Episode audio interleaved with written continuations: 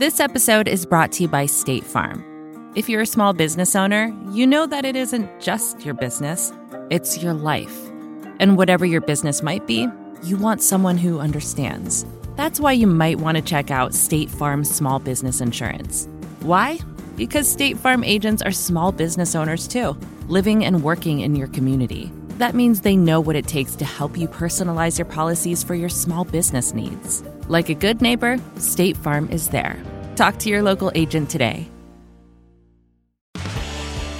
This is Recode Media with Peter Kafka. That is me. And today we've got another twofer for you. That means two interviews for the price of none, which is zero dollars and zero cents. First up, we're talking to Jennifer Witz. She is the CEO of SiriusXM. It's a real live streaming service that turns a profit, reaches 34 million people, and for various reasons gets next to no attention from media people like me. So we're going to fix that now. And then, because it's my podcast, and one of the benefits of doing my podcast is I can have on people I like, it's the return of Rob Harvilla, who makes the totally awesome 60 Songs That Define the 90s, which is a ringer produced podcast you can hear on Spotify for free. It's also a book. I'm going to go buy it right now. You should too. Rob is great. He is a voice I have in my head when I'm trying to write narrative podcasts like the Land of the Giants season we just finished. You should also listen to that. Anyway, like Rob. I try to avoid doing the uh, the Chris Farley sketch when I talk to Rob. and I think I did that here. But anyway, it's enough about me. I like Rob. I hope you like him too. Now here's me and Jennifer Witz. I'm talking to Jennifer Witz. She is the CEO of SiriusXM. Welcome, Jennifer. Thank you, Peter. Nice to be here. Thanks for chatting with me. I saw you on stage last week. You did a very big tech and media presentation rolling out the new version of Sirius. I'm guessing that some of our listeners are really familiar with Sirius. Maybe some of them who live in New York, like me, probably haven't touched Sirius in some time. Oh, you can no. you can you can you can disabuse us of that. Um, but I want to just go over some some real basics because I I used to cover Sirius back in the Howard Stern coming to Sirius days. It was a long time ago. It was a big story Mhm. stock. It has faded out of my view in terms of the thing people talk about. That's one, something you want to change. But I want to just go over some basics. There's 34 million subscribers to Sirius. It is a very popular, well distributed service. Many people would like to have 34 million paid subscribers. You're about going to do about nine billion dollars this year. That's right. Revenue. You are Yep. you are profitable. You are a profitable digital media company. We are. We'll do about 2.75 billion in EBITDA this year. That's pretty amazing. And you have been there for 20 plus years. I have. Yes, it's been a long time, but the company has evolved in so many ways. It's uh, still a very exciting place to be. Good. That's my intro. And here's my major question. I totally understand the Sirius value proposition 20 years ago. Now, in an age of on demand podcasts, free Spotify, paid Spotify, lots of places to get my music and my talk, easy enough to do it in my car if it's not built in. Who is a Sirius subscriber right now, and who is a Sirius subscriber going to be sort of as you transition, pivot, expand? Well, look, we're leaning into all of the strengths and differentiators we have built all these years. So we are live 24 7 premium human curated radio at the heart of it. And that means we have everything from hosted music channels uh, where the hosts are know, some of the biggest fans for the music they play. And they do interviews and have performances. And uh, we also have a tremendous amount of other content, live news and sports, you know, comedy and other things. So I think it's the combination of the human curation on the individual channels, but also just the package of content that we bring together all in one place. That's really special and differentiated versus other music streaming services.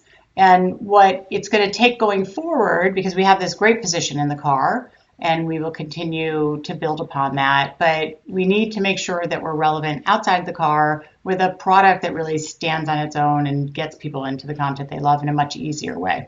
Right. So you, you were talking about you were talking about what's in Sirius and how it's delivered. And I want to go back to the car in a second. But but who is a Sirius subscriber today? Can you give me sort of the the demography of, of who your audience Yeah. is right now? Yeah, so we talk a lot about core segments. And so our core segment today, where you know we have the highest penetration, it's about a, a quarter of the adult population in the US. We are generally appealing to a slightly older customer, affluent, college educated, generally has a car because most of the listening is done in the car today. Um, and just appreciates the breadth of content we have, the sort of coast to coast, uninterrupted, the ease of use in the car, and again, that sort of human curation. Uh, that's generally who our subscriber is today. It's so, so it's an older person who owns a car. Yes. And and I think I, I want to make sure I get the stat right, but I think you guys said 80% of new cars sold today in the U.S. come with Sirius, sort of not as an option, but integrated into it. It's, it's it you drive off the lot, you have Sirius. Yes, you generally get a trial of about three months in your new car. Uh, could be longer, but yes, we're in just over 80% of new cars sold. So on the one hand, that's an amazing sales funnel. On the other hand, you want to reach people who haven't bought a new car recently. My car is 12 years old. And you want to reach them when they're not in the car as well. And so that's what you guys were sort of teeing up last week.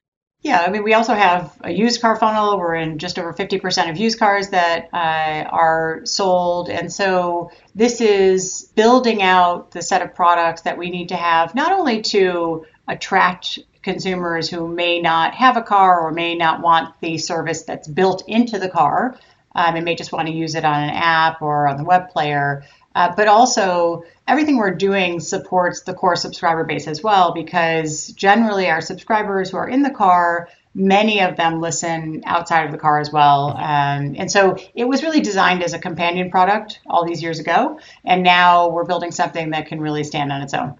Right. So the idea was you leave the car, you still want to listen to Howard Stern or or uh, Conan O'Brien, etc.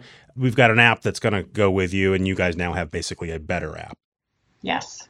Uh, but you also want to reach people who are not car owners, etc. So how do you convince someone who's not car centric, and maybe this is only a New York question, uh, but who's not car centric, who knows what Spotify is, who knows what other services are? Why why would they pay for Sirius as opposed to getting something for free or paying for Spotify or another paid service? We think the bundle of content that we have, uh, you mentioned Howard and Conan, but also all of play by play sports for the biggest leagues all in one place. You know, we have six or seven comedy channels, all of the music channels we have across every genre, especially um, our artist generated channels and just the breadth of the content we have is going to be really appealing to a broader set of audiences. The challenge we've had in the past is that again everyone associated us with the car for so long that generally people know they get a new car there's going to be a trial they try it out they listen um, but they may not subscribe because it's very hard to find the content that's for them oftentimes you know when we go do our the interface survey, is very clunky it's clunky. Yeah, you have to turn the dial, and and most to meet the consumer's needs today, you expect when you go into a media product or service that you know it's going to provide you with recommendations, and we just haven't been able to do that in the car where we're satellite only. We're building out 360L, which we can talk about more. It's, it's a combination of satellite and IP delivery into the car, but obviously in the app we can lead in a much different way with better discovery, better personalization, so we'll have a lot of those features and capabilities when the new apps come out on December 14th. So is this more about reducing churn for those for those customers who find you in the car and you want to keep them, or is it about finding new people who aren't coming to you from the car, who who have are coming to you the first time on their own?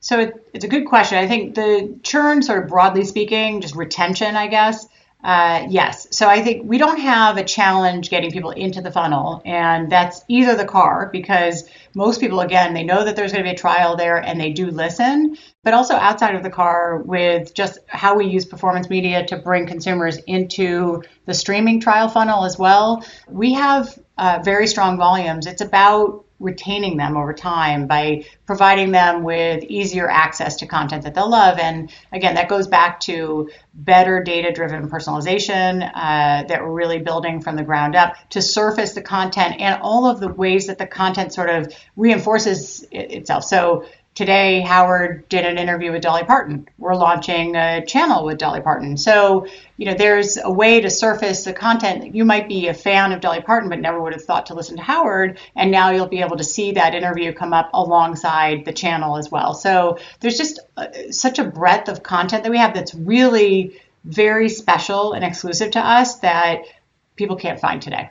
we've got all this stuff. If we can show it to you on your phone, in your car, on a dashboard in a way that you can access it without crashing the car, you're more likely to pay us and stick around.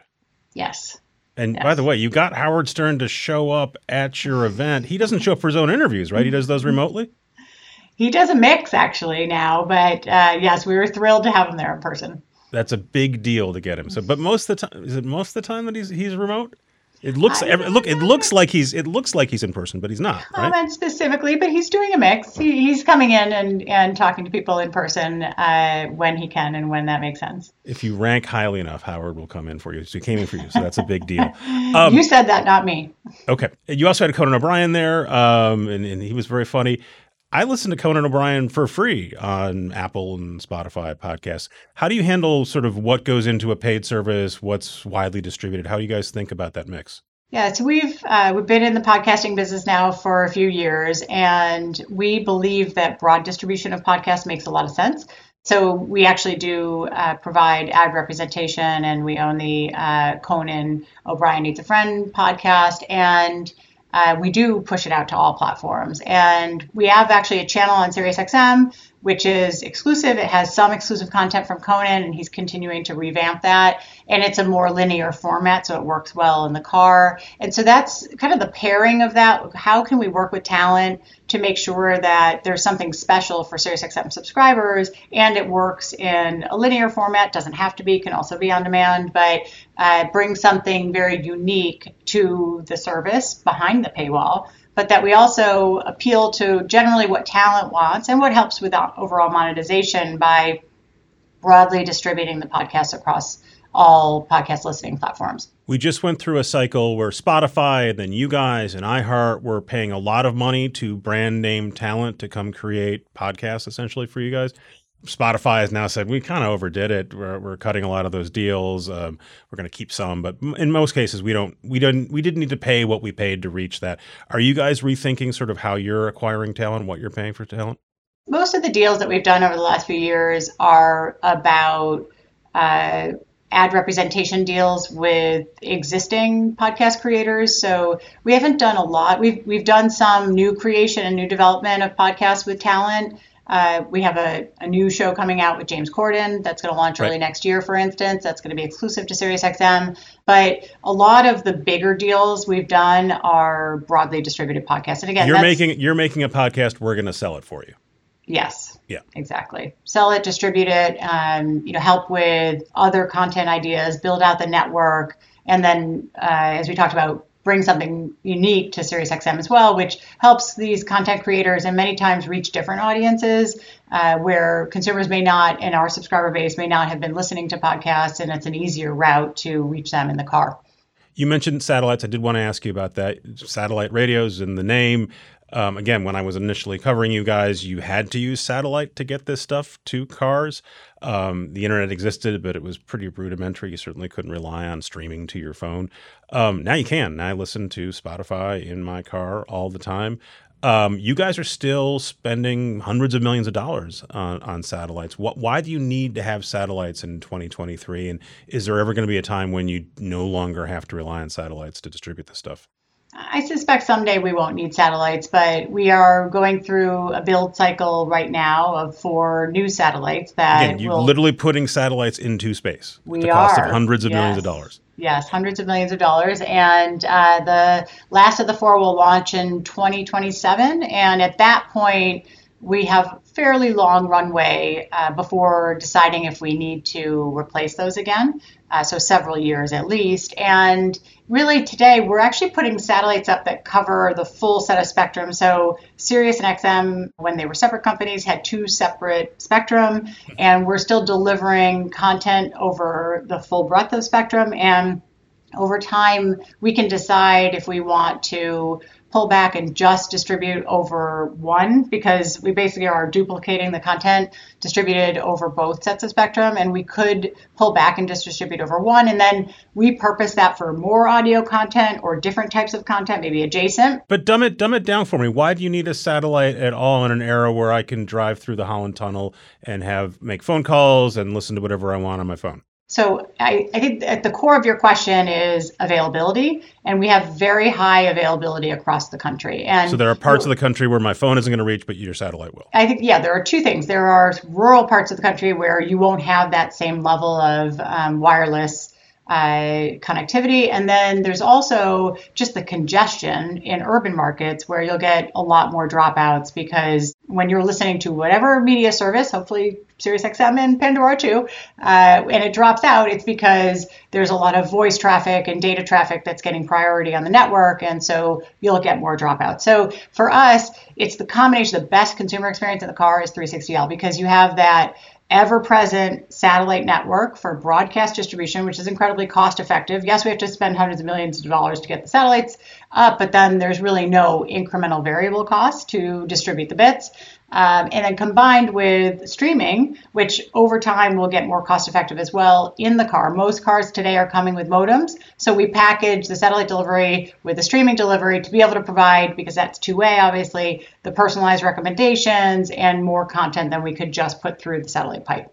And so, and as the consumer, I don't need to worry about whether I'm getting it from a cell package or a satellite package. It's I'm no, you in guys general, and you deliver it. Right, and we're we're leveraging the modem in the car, so you actually don't have to use the data package on your phone. Uh, it's already you know using the the modem that's available. We just went through an era where where cars were very very expensive to buy, very hard to buy for a while. I'm assuming that gets reflected in your in your performance as well. Yeah, so the the overall the automotive funnel is a big factor for us in being able to get more consumers in trials and ultimately convert them into paying subscribers. And so the just the general price of a vehicle and uh, level of auto sales definitely plays a factor in our our growth. And auto sales have been mostly because of supply chain constraints, and that's what's driving up the prices uh, have been lower than you know, the peak sales of 16, 17 million for a few years now. And we're starting to see, you know, clearly the supply chain interruptions go away. And now it's about overall consumer demand. Prices are very high. I think the automakers are very happy with that. But over time, I suspect there'll be more and more competition and, and that will start to level out. So I'm interviewing on Wednesday, November 15th. People will hear this on the 16th. You guys did your big presentation a week ago, and there was a lot of this thing is going to roll out in December and then through the following year. When will people sort of get the full depth and breadth of, of the new Sirius? When can they say, oh, this is everything they have to offer me?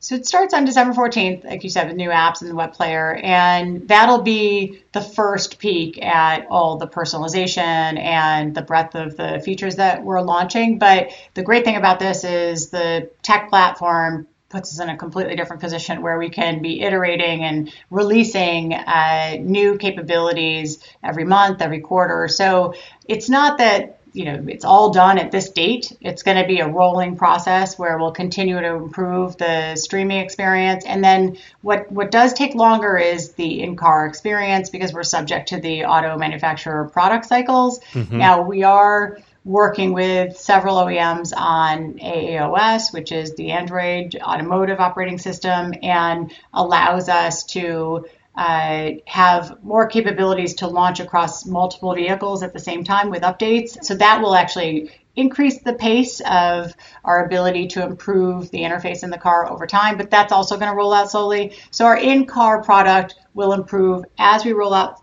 360L. We're at about 35% of new car sales with 360L today, and that will get more and more fully featured as we continue to roll that out. And there are some things, of course, that we can do behind the scenes, like improved search and recommendations without having to do updates in the car as well. So if I buy a new car tomorrow, it may not have all your new features. If I buy it in a year, it'll have everything or something like that. It'll have more. It takes uh-huh. a while to get 360L rolled through. Uh, you know, it's going to take several years for us to get up to the full set of overall new car trial starts, and of course, used cars um, won't have it at quite the same pace. But uh, so that's why. You know, using the the mobile app will serve as a great complement to the in-car service as well because you can move back and forth very seamlessly. Jennifer Witz, awesome to talk to you. Um, one day we'll do it in person. Thanks for coming on. I look forward to that. Thanks, Peter. Thanks again to Jennifer. In a minute, we're going to hear from Rob Harvilla, but first, a word from a sponsor. This episode is brought to you by State Farm. You've heard it before. Like a good neighbor, State Farm is there. But it's more than just a tagline, because State Farm agents are small business owners themselves who live and work in your community And if you're in the market for small business insurance, who better to work with than an agent who understands what it takes? State Farm agents can help you create a personalized insurance plan that fits your small business needs and budget. Talk to your local State Farm agent today about small business insurance. Like a good neighbor, State Farm is there. Rob Harvilla, you make 60 songs that define the 90s. It is one of my favorite all time podcasts. I talked to you back in April 2021. You're back again. Thanks for coming back. I remember that. Thank you for having me. It's a thrill to be back. Um, back then, you had done about 20 some songs. You write audio essays Oh about God. important Yeah. songs and bands. I love them. You can go listen to them. They're on Spotify. You'd done about 22, 21. The plan was that you were going to finish by the end of 2021. Uh huh. It's 2023. It's almost 2024. yeah. Correct. You have not finished. What's going on? Everything okay? Well, dude, there's just too many songs. That's the that's the realization that we came to. We got to around 40 and I I just had this huge anxiety. I'm looking at this Google Doc that I've constructed. It's like, all right, we got 20 we got 20 slots left and like look at all these and there's like 100 songs on the list. And it's like, well, I have to do that and that and that and that and suddenly you're you're tail spinning, right? And so I go back hat in hand to my ringer, you know, overlords, and they're like, "All right, fine." And so they let me do what was it? Are we going up in 30s? Yes, they let me do 30 more. So I was mm-hmm. like, "We'll do 90. That makes sense. 90 songs. It's, it's, mm-hmm. it's, it's harmonious." And then I get to like 80, and the same thing happens. You know, the Google Doc of songs that I can't do anymore has only gotten longer somehow, and it's like then I got to go back again. It's like, can I do 30 more? And they're like, "Oh my god!" And so now it's it's I'm going to stop. I should say this clearly. I'm like, oh, you're looking, It's it's right that you're skeptical, and I'm like 95 percent sure. Is like I'm we're stopping. We are going to stop at 120. You know, it, it, it's it's it was funny to me for a while to do a show with an inaccurate name, but like we got to stop. We're gonna stop at 120. We're gonna be done by like February, I think. Now, So you've got two different action movie cliches. We both grew up around the same time. So the one is the the guy going back for one last job one last job because he's yeah. got he doesn't want to do it. He's walked away, but they, they bring him Mm-hmm. back because someone's a hostage or whatever. And the other is the movie studio keeps putting out episode four, five, six, seven of the franchise because people keep coming back for it. yes. So This is- this is but this is all you. This is not the ringer saying make more popular content, please. This is this is me. This is me. I think that at this point they would like, why don't you try to do something else just to see what happens? I'm like, but you know, the mighty mighty boss. You know what I mean? Like it's that's the dynamic we're dealing with here. It is me. It is me at this point. Just I I thought when I started, and certainly when I even when I spoke to you around the 20s, that like by 60 I'll be tired of this. You know, like I'll have exhausted, you know, the 90s. You know.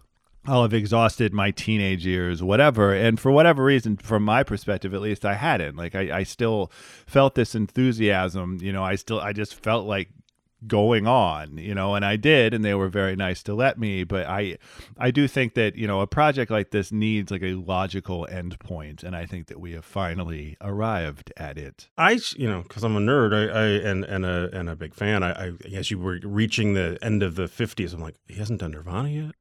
What's gonna happen? um, so, if, assuming you do stop at 120, Mm-hmm. there's got to be stuff that you wish you could get to, but you're gonna leave on the table, right? Have you already That's decided? th- Sorry, buddy, you don't make the cut. Is there going to be like a, an addendum at some point, maybe, where you do a TikTok version of these in five second increments? You know what I've thought about doing, and I think we are actually going to do it? We're going to do an Everyone Yells at Rob episode, which consists just of interviews. Like people come on, like maybe five minutes apiece, and they just, hopefully not actually, yeah, but, but they just tell me politely the song that I should have done. Right. And I just, Yeah. I just run through, and that can last for six hours probably. But, but yeah, I, I, I have a schedule that has 10 songs on it the final 10 songs but i one thing i prize about the show is a certain arbitrary fluidity you know if i wake up one day and i want to do this i can do that you know and that's much harder to do in this instance but there are you know the ones that are on for now and the ones that are off for now but there is still the possibility that if someone like tweets me the right thing in the exact right moment, you know, where I'm there to receive it emotionally, that like somebody could actually change my mind and suddenly I am doing, you know, how bizarre or something. so take this with the spirit in which it's intended. You've spent three ish years, okay. a little less than three years, mining nostalgia, mining the 90s right, professionally. Right. You do an yeah. awesome job of it.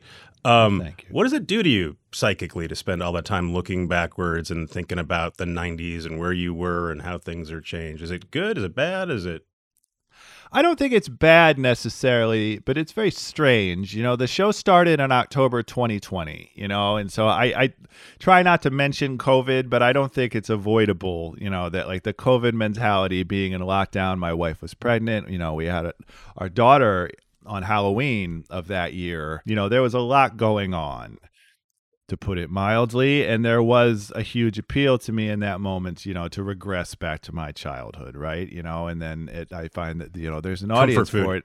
Comfort food is exactly what it was and it continues to be you know i as one of the oldest if not the oldest staff writers at the ringer like when i was hired it was made clear to me my job was going to be like to write when somebody in the Eagles dies, I'm going to write the obituary for that person. Like my do, value. You do a great job of the old guy obit, or I guess. Well, thank you. I think several, one at least one member of the Eagles has died, and I didn't actually end up writing about him, and I feel bad about that. But like my value proposition to the Ringer is that I was alive in the '80s right? And so I can speak with some measure of authority, having been nine, you know, no, at the time, I can I can talk about stuff that happened in the '80s as though I was there because I kind of was. And so, yes, it is weird to be mired in nostalgia all the time. Just from like as, as an obsessive music listener, it is it's been a very strange experience to be primarily listening to '90s music. You know, I'm listening to my old mixtapes that I compiled myself. You know, when I was in high school. Like it's it's weird